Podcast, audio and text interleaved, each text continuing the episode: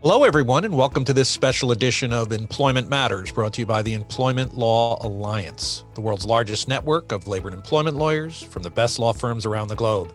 I'm your host, Pete Waltz. Along with bringing you updates and critical information happening all around the world, we're always fortunate to have the chance to dial in our local ELA lawyers. These good people are practicing on the ground in jurisdictions all around the globe, working daily to help their local clients move through difficult times. On the program, we span the globe. We've received updates on critical information from ELA members all around the world. Today, we're going to be chatting with one of our members from the Kingdom of Saudi Arabia. Joining us today is Sarah Khoja, a partner at Clyde & Co. Today on the podcast, our podcast team expands, and we're welcoming our newest host from the Africa Middle East region. Many of our listeners may remember Chloe Loubser, who's a lawyer at Bowmans in South Africa. Chloe's been a host and a moderator in our ELA webinar series. She's also been a guest on this podcast where she shared some updates on the Personal Information Act in South Africa. So check that out in our archives. Chloe, I am so excited to have you with us. Welcome to the team. How are you doing today? Hi, Pete. Thanks so much. It's so great to be here. Hello, everyone. And I'm excited to be moderating my very first podcast. Today, Sarah and I will be chatting about a very interesting topic Saudi Arabia's national anti discrimination policy, Welcome to the program, Sarah. How are you doing today? I'm very well, thank you. And it's a pleasure to join you. Great, thanks. Well, let's dive straight in. I believe that recently the Kingdom of Saudi Arabia has introduced some provisions in its labor code to address prohibited discrimination. Can you tell us more about these provisions? Yes. So it is, I'd say, a major development. And it took place in the second half of 2019 so in September, October, a number of changes were made, not only into the labor code, but generally into a number of laws and regulations in the kingdom. Now, specifically with the labor code, a new Article 3 was introduced, and I'll just read out the text of it because there are a few interesting things to point out with it.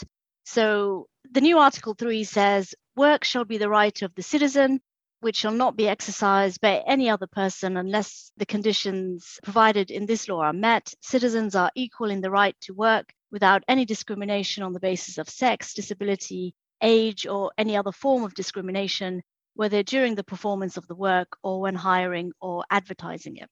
Now, this is the first time that we've had a specific clause in the labor law that references a general prohibition on discriminating against an individual by virtue of that individual being a member of a protected class. So, you know, if you hire a man instead of a woman, if you don't hire a disabled person, if you discriminate on the basis of age, and so on. So it was a really radical development.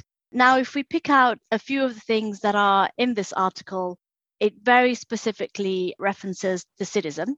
So, interestingly, this article is designed to protect Saudi nationals and not generally all employees. So, of course, that is incredibly interesting and significant, both in terms of the breadth of the article, who it's designed to protect, and, and who it will apply to. Now, the other interesting thing is, whilst we have this general principle in Article 3, we then don't really have any further explanation as to what this means how it would be applied, what kind of things an employer would need to consider. And significantly, we also don't have a clause that gives specific compensation if an employer has breached Article 3. So we have this clause which is aspirational in nature. But in terms of enforcement, now, if you as an individual believe that, for example, you weren't given the job because you're a woman, maybe because you are of let's say you know the age where you might get married and have children which you know is often sort of the, the feeling of discrimination and cases that we know have happened around the world. This clause doesn't actually say what you could do by way of complaining and then maybe being compensated if you were successful in establishing that that indeed was what had happened. So that, that's very significant. So whilst this article is a huge development in the labor framework in the kingdom, it does have limitations. Now, alongside this article, the Ministry of HR and Social Development did issue a regulatory fine for breach of Article 3, which is a fine of 20,000 riyals. So, presumably, if an employee or an individual were to complain, this is a fine that the ministry could impose. So, again, another interesting thing is that it's more of a policy type approach rather than an individual rights and an enforcement issue at the moment, the way the law is, is currently framed. So interesting, Sarah. It sounds like it's quite groundbreaking, but it, I do see how there would be some enforcement issues there. But often, when we think of Saudi Arabia, the issue of gender equality is the main topic of conversation. What does the law provide in that regard? And what have you seen over recent years along this topic? Definitely. I mean, the position of women, if I can describe in that way, has been a huge focus, I think, internationally. And there's been a lot of media attention on it. And in recent years, I would say there's been a sea change in the regulation of issues or how regulations kind of have impacted on women specifically, and also a huge move to change the cultural context and social norms so that women are encouraged to take part in public places, you know, to be in public places, to take part in, let's say, public life. And if we go through some of the changes that have happened more recently, again in 2019, in the second half, September and October, the regulations were changed with respect to personal issues. Now, when we look at some of the changes, they seem administrative in nature, but actually, from a cultural and social perspective, they actually had a huge impact. And to give you an example, the regulations now provide that, for example, if, if a woman wants to get a passport, she has to make that application herself. She has to make that application. She can go and do that herself. It's not something that her guardian, and the guardian is taken to be her nearest male relation. So that would be her father. If he's not alive, then her eldest brother. Or if she's married, then her husband. And the regulations in 2019 in the second half changed all of that kind of context. So now women have to apply for their own passports. They can now drive. The unofficial sort of ban on women driving was lifted in 2018. Technically, the requirement in the labor law that a woman's guardian gives permission for her to work has been suspended and, and effectively removed. So there's been a, a number of things which have meant that women are in greater control of what they do, how they do it, and, and what they choose to do. So it, it really has been a huge change. If we go into sort of looking at kind of labor rights that specifically affect women, I think sometimes it's it's a surprise to many that actually maternity leave in the kingdom is is the best in the Gulf Cooperation Council region. So the labor law in the kingdom provides for 10 weeks of paid leave, minimum paid leave, then an extra month of unpaid leave if the woman would like to take it. And if the child is born with a disability, then she can take an extra month of paid leave and an extra month of unpaid leave. And the law also provides that the employer has to provide medical insurance to the pregnant employee. And when she returns to work, she has the right to two nursing breaks during the working day until the child is two years old without any reduction in remuneration. So actually, the law does support working mothers quite a lot, perhaps, you know, to the surprise of many who are not familiar with the kingdom. And to highlight two also obligations on employers is that if you're a large employer and you have 50 or, or more female employees and they have children who are under the age of six and the collective group of 50 have at least 10 children under the age of six then the employer has to provide them with a nursing area and if an employer has 100 female staff and also a certain threshold with children under six, then the employer has to, as a matter of law, provide access to nursery. So either on site, there has to be a, a, nursery for female employees to enroll or put their children during their working day, or they'd have to pay for access to a nursery. And again, that's quite a radical requirement, especially in the Middle East region, for employers to have to be responsible for those benefits. Okay, I mean, it definitely sounds to be like there's some progress being made for women in the workplace. I'm quite happy to hear about that. Thanks, Sarah. I want to go back to the recent provisions that have been enacted. You said that these specifically reference citizens. Why would this be? And what is the background to that restriction?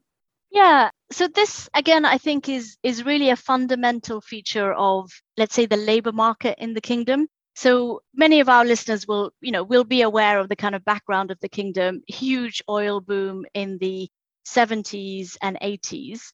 And to be quite honest, you know, the kingdom's population was very low and there just weren't the skills and the number of people needed to work in this huge oil and gas industry. And so it became a sort of norm that employers in the private sector would hire foreign nationals that would come, you know, from all over the globe to work in the kingdom. And that trend has continued. And whilst there's been a huge sort of foreign workforce in the kingdom, especially in the private sector, the local population has grown. The Ministry of Labour now estimates that it has something like 230, 250,000 new graduates coming onto the labour market every year.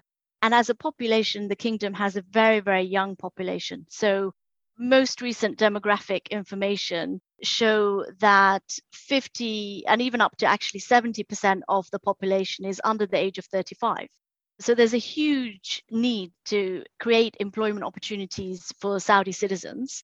And therefore, the policy of what we call Saudization has been very, very robust in recent years. So, as a policy, it's been going since the 90s, 1990s but we've really seen it take a sort of step up in terms of sophistication, enforcement, and implementation since August 2011, with a number of rules being applied. And now we're seeing them become a little bit more, I suppose, targeted because the Ministry of HR is introducing regulations that are applicable to specific sectors. So IT and communications has really been targeted for Saudization in the past 12 months. And certain professions, so engineering, certain healthcare, you know, medical professional roles, accounting and finance. And lastly, retail is probably the most Saudized sector in the kingdom at the moment. And I think what we see is increasingly in the coming years, there is a war for talent, so a war for Saudi talent, but then balanced against that, there is this desire from the kingdom to attract the kind of international brightest and best. And I think as employers, what we're going to see is a lot of pressure on the mid tier because the government would like the mid tier made up increasingly of Saudi nationals, whilst historically that tier, you know, of middle management has been made up of non-nationals or expats. And so I think we're going to see more and more regulation and market pressures on that layer of the workforce. And actually, interestingly, of course, the pandemic has had an incredible impact on the workforce because Saudi Arabia was quite quick actually in introducing protective measures. So the kingdom suspended commercial flights in mid March 2020. And nationals were actually banned from leaving the kingdom right up until the 17th of May this year, 2021. So the kingdom was a little bit kind of collectively under lockdown. Many, many expatriate foreign workers left. And that has meant that inevitably, I think the number of Saudi nationals employed in the private sector has gone up because you had travel restrictions, people perhaps not wanting to leave their home country in these times of uncertainty. And so employers have been forced by necessity to recruit locally. Thank you so much, Sarah. This has been such an interesting discussion. Thank you so much for your time. Well, thank you so much for having me. I've really enjoyed discussing these issues with you as things evolve, I'd really love to call on you again and get to hear your, your views on how this labor code is evolving and actually applying in practice. If you'd like to connect with Sarah or any of our lawyers from around the world, please search for them on the ELA website at ela.law by going to the big Find a Lawyer widget in the center of the page.